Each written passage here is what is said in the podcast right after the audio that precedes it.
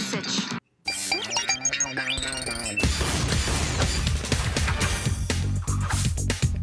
All right, guys. It's your host, Jenna Garcia, here to give you the sitch, the lowdown, the tea, whatever you want to call it, on this whole Nolan Arenado situation.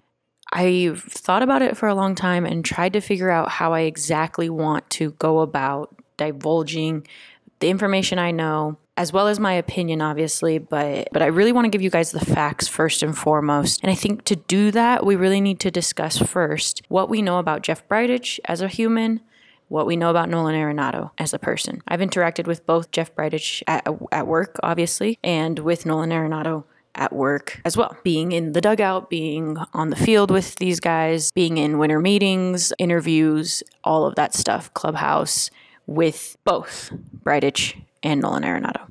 We'll start with Bridich, okay? With Jeff Bridich, I have never felt personally disrespected by Jeff Bridich. I will tell you, I have felt intimidated. He's obviously an important person in the Rockies organization, and me feeling intimidated has nothing to do necessarily with how he's treated me. I mean, you can be intimidated by important people that come around. I was intimidated by Dame when I met him the first time in Portland, and he's incredibly nice. So I don't want to say that I've been intimidated by him because he's done anything to me. I want to make that clear. But we do know that Jeff runs a really tight ship.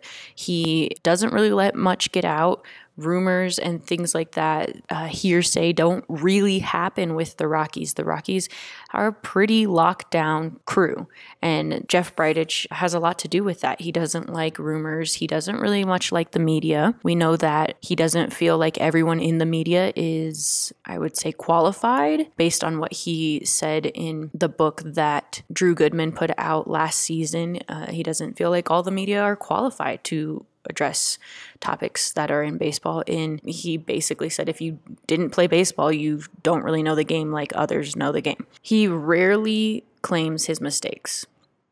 I would say Jeff Bridich, over the course of time that I've covered the Rockies, I've never once heard him say, Yeah, we paid him too much.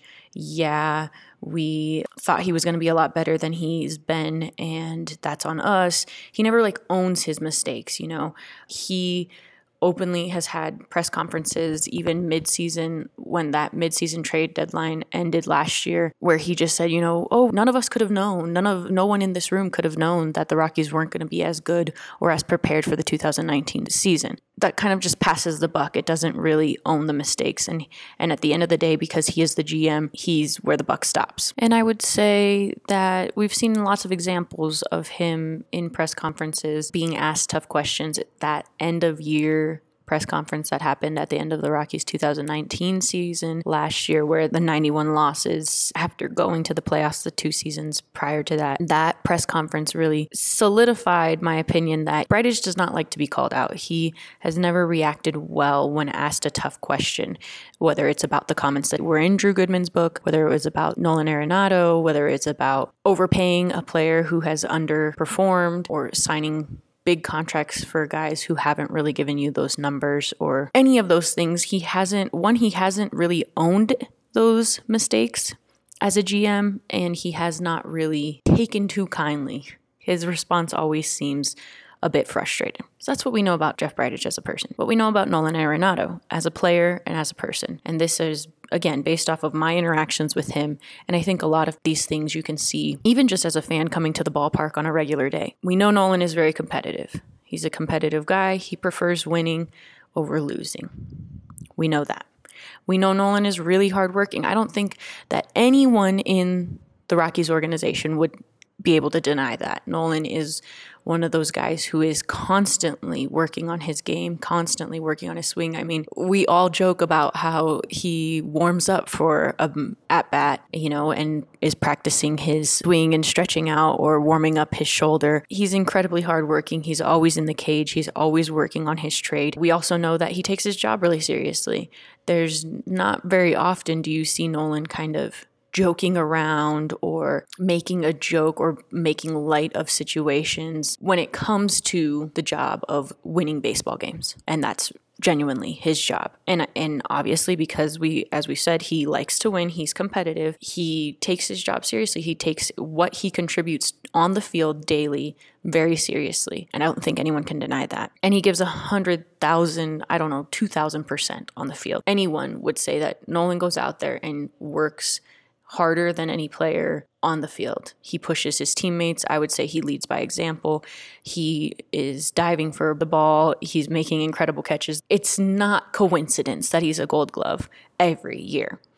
Another thing that I can personally speak to is that Nolan in interviews prefers to keep it all business. You haven't heard about Nolan in the media in regards to his life outside of baseball. You haven't really heard anyone talk about his marriage, his wedding, his engagement. You haven't heard about any stories about Nolan being a player and having women in lots of cities because Nolan is a morally sound human being as well. He's not just a hardworking baseball player, but he's a good human. He comes in, he has a really high expectations for himself, and I think he leads by example. He's an important and integral part of the Rockies baseball team, not just because of who he is on the field, but because of who he is in that clubhouse. So that's what we know about these two people in this situation. Right after this break, we're going to get into kind of breaking down the timeline of events and what's happened with additions to to each piece um, things that i've heard as i don't want to say an insider but i am inside the clubhouse and so things that i've heard along the way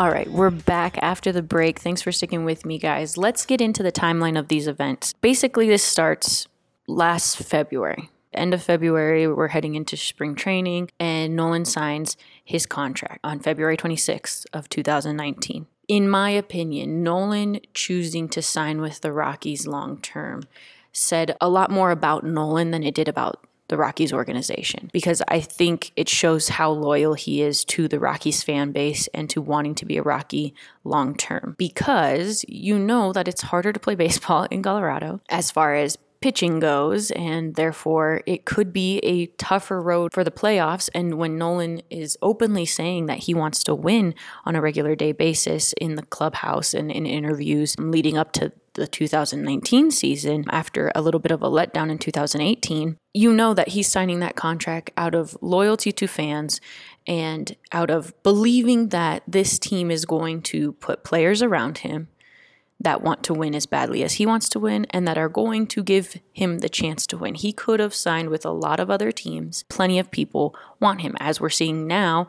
Fast forward a few months to the winter meetings, after an entire season in 2019, there are still teams begging for Nolan Arenado. So we definitely know it's because he was loyal to the Rockies that he wanted to sign that deal. Go into the regular 2019 season, you know, the Rockies have a tough start, look like they're struggling a little bit. The pitching doesn't come out as strong as you expect. July goes really south and the whispers start, right? Because there's an option for Nolan to opt out of his contract at the end of the 2021 season. Again, Nolan is competitive. He wants to win, which is probably why, you know, somebody implied that these, you know, losses could potentially lead to him leaving in 2021 or taking that opt out in 2021 because July was really rough. In July, they lost 19 games. They only won six games. July was really rough and it didn't get much better. They struggled along the way. They end up losing a lot more games. And towards the end of the season, Nolan makes a comment about it feeling like a rebuild year for the Rockies. And if you look at that full comment in its entirety, I think it was one made to be a lot more than what Nolan really meant it to be. I think he meant it more like last year we were going to the playoffs at this time. This year we're not. This year we're still kind of working out the kinks. A rebuild year doesn't have to be such a negative connotation, but it was taken that way. And then when Bridich was asked about that comment and when Dick Monfort was asked about that comment, they both responded fairly, I don't want to say aggressive, but they didn't take kindly to it. It wasn't a very positive response, it didn't feel like um, from from either of them. And in all aspects of last season, except for the fact that they were not trying to acquire anyone at the trade deadlines, it did feel like a rebuild year. I mean, rebuild year in the sense that they are rebuilding or figuring out those kinks. So I don't think his comment was off base in any way. And I think, at least myself and other reporters have commented on how, you know, the Rockies players don't often say much and they're not often confrontational and they don't often speak negatively about their teammates, about the game, about their manager, or about their organization. You rarely hear that. And I don't think that this was a moment where you were hearing that. I think he was just kind of commenting on how the year's gone for them and the fact that they're still working out those kinks. It wasn't a negative comment about the organization. And I often am frustrated because I want them to share more. I want them to tell me how they're really feeling in those interviews.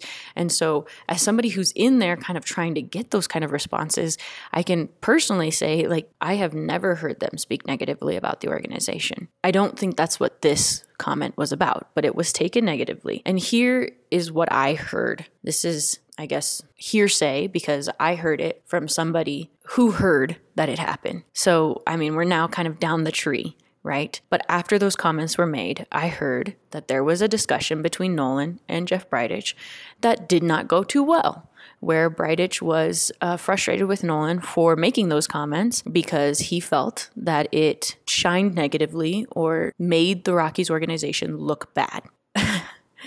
I think that and again, this is, I was told by somebody who was told by somebody who was there. So worth like three. I think that was really ballsy for um, Bridich to be upset with their star player for making a comment that really was not that big of a deal.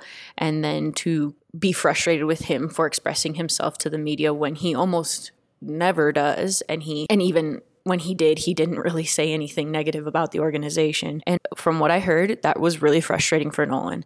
And Nolan felt really disrespected in that moment. Not to mention that he signed a deal to be here with the Rockies because he believed that the future moving forward, they were going to surround him with players who were going to help him reach kind of those winning goals that he was looking for. If you remember back in October, Jeff Bridich actually commented that he pushed for the player opt out option in Nolan's contract for that 2021. When he was asked about it, he said he was the one who wanted that in there because, and, and that Nolan didn't ask for it to be in there. That Bridich wanted that option in there because he felt no pressure to prove that he could provide a winning team to surround Nolan Arenado. So if Bridich feels no pressure and he was the one who pushed for that option, then why not at each trade deadline, at these winter meetings, this entire offseason, why have they not acquired anyone? Not to mention, Nolan loses good friend Carlos Gonzalez last season. This season, you have Trevor Story and Tony Wolters going into arbitration. Kind of ridiculous for the amount of money that and they're fighting over. Um, kind of ridiculous that the Rockies don't just kind of give them the money that they're asking for, especially when it comes to Trevor Story, because he is a phenomenal player and exactly the type of caliber at bat that Nolan needs by his side. So not only is that frustrating and disrespectful to lead a player on and make them feel like you're going to do what you say you're going to do and provide them with support, other great players, but then you have the option to with guys who are currently on your roster and you're kind of nitpicking at dollar amounts that shouldn't be nitpicked at. And then you're also reprimanding them, frustrated with them when they express their frustration. It just seems very unfair to Nolan. And to be quite honest, I really do believe, and it hurts me to say, that he deserves to be somewhere that they're actually going to tell him the truth and they're actually going to provide him with the things that he, one, was told he would be provided with and feels he deserves to be provided with.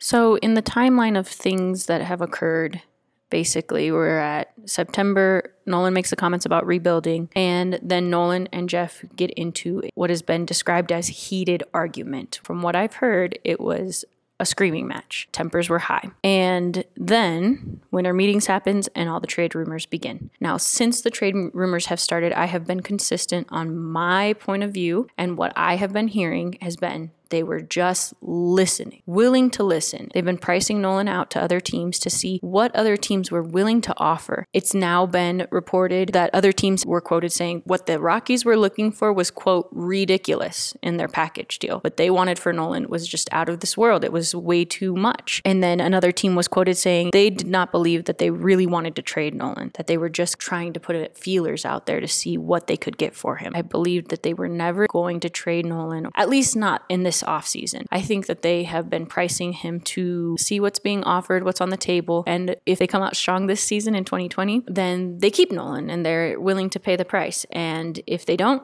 then they think about a midseason trade. That is my personal opinion on what I've seen happen and now confirmed by other teams. After this next break, we're going to get into moving forward.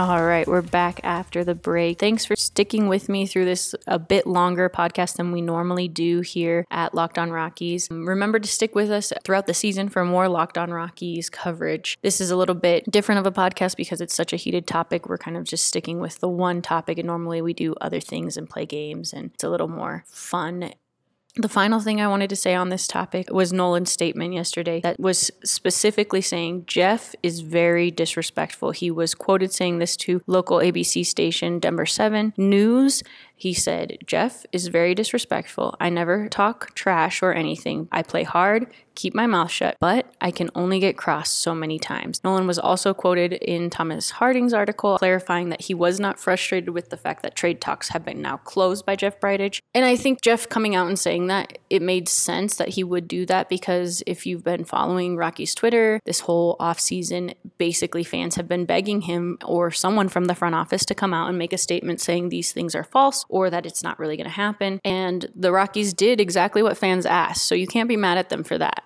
But then Nolan's statement comes out about the disrespect, and he wants to clarify that it has nothing to do with the trade rumors. And I think it has a lot more to do with what happened between him and Jeff. And then he was quoted again saying specifically, Jeff is very disrespectful. Now, I only know about the one argument, quote unquote, that they had. And in all honesty, to me, it makes a lot of sense. This isn't the first player that's felt disrespected by the Rockies organization. And unfortunately, I'm not sure it'll be the last. I think Trevor Story feels disrespected by their organization right now, heading into arbitration, which is a very complicated option to go with because you end up hearing reasons why from the team side why this person doesn't deserve that money. And that kind of can leave a bad taste in a player's mouth. It's not going to be good for Trevor. I know Chris Iannetta felt disrespected the way that they let him go at the point in the season which they let him go and how that whole thing transpired and went down. I don't think he felt respected. I think he would say he felt disrespected. And then, of course, you can date it back to Troy Tulowitzki. This is looking a lot like that kind of situation where he felt lied to. His quote was, I feel lied to.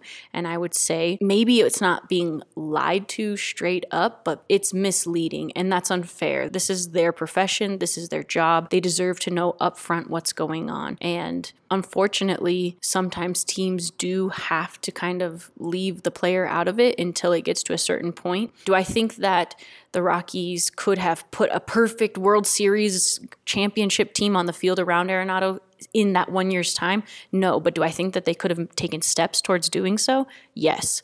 And they have had multiple opportunities now moments where they could have gone out and gotten different players. And instead, they unfortunately have some factors that are keeping them out of the free agency game. Not only 2017 and 2018 do they have terrible deals with Desmond Davis, McGee, and Shaw, who added up together, those guys combined for a minus 4.5 wins above replacement. That means they negatively affect the wins for your team not good. And they're making tons of money in this next year. Those guys are huge deals that were complete mistakes, which he's never really owned up to, unfortunately. And then, according to my sources, it's not the only place that this team is kind of bleeding dry. They also have that new building coming up across the street in that parking lot that used to be right next to Jackson's. And according to what I'm hearing, that building is costing a lot more than they originally anticipated, and it's causing them to also have to be putting money into that project. They they took on a lot of projects. Let's put it that way. They took on a lot of projects in the last 3 years and the ones that they should have taken on, like Trevor's Story, they are now not able to or they are trying to collect the coins from under the couch to figure out how to make these player contracts work and in the end they're not fulfilling their end of the bargain with Nolan. And I think that's where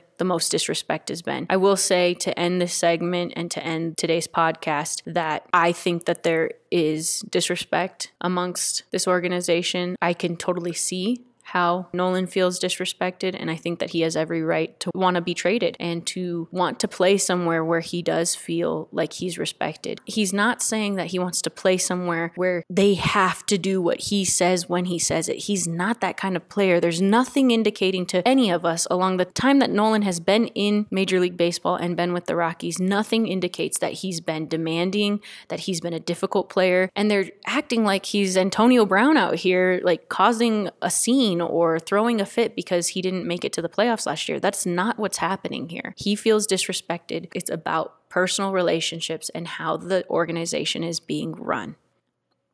Thanks for listening to this episode of the Locked On Rockies podcast on your Locked On Podcast Network. I know this was a heavy one, so thanks if you stuck with me through the whole thing. I really appreciate it. I'll talk to you guys soon.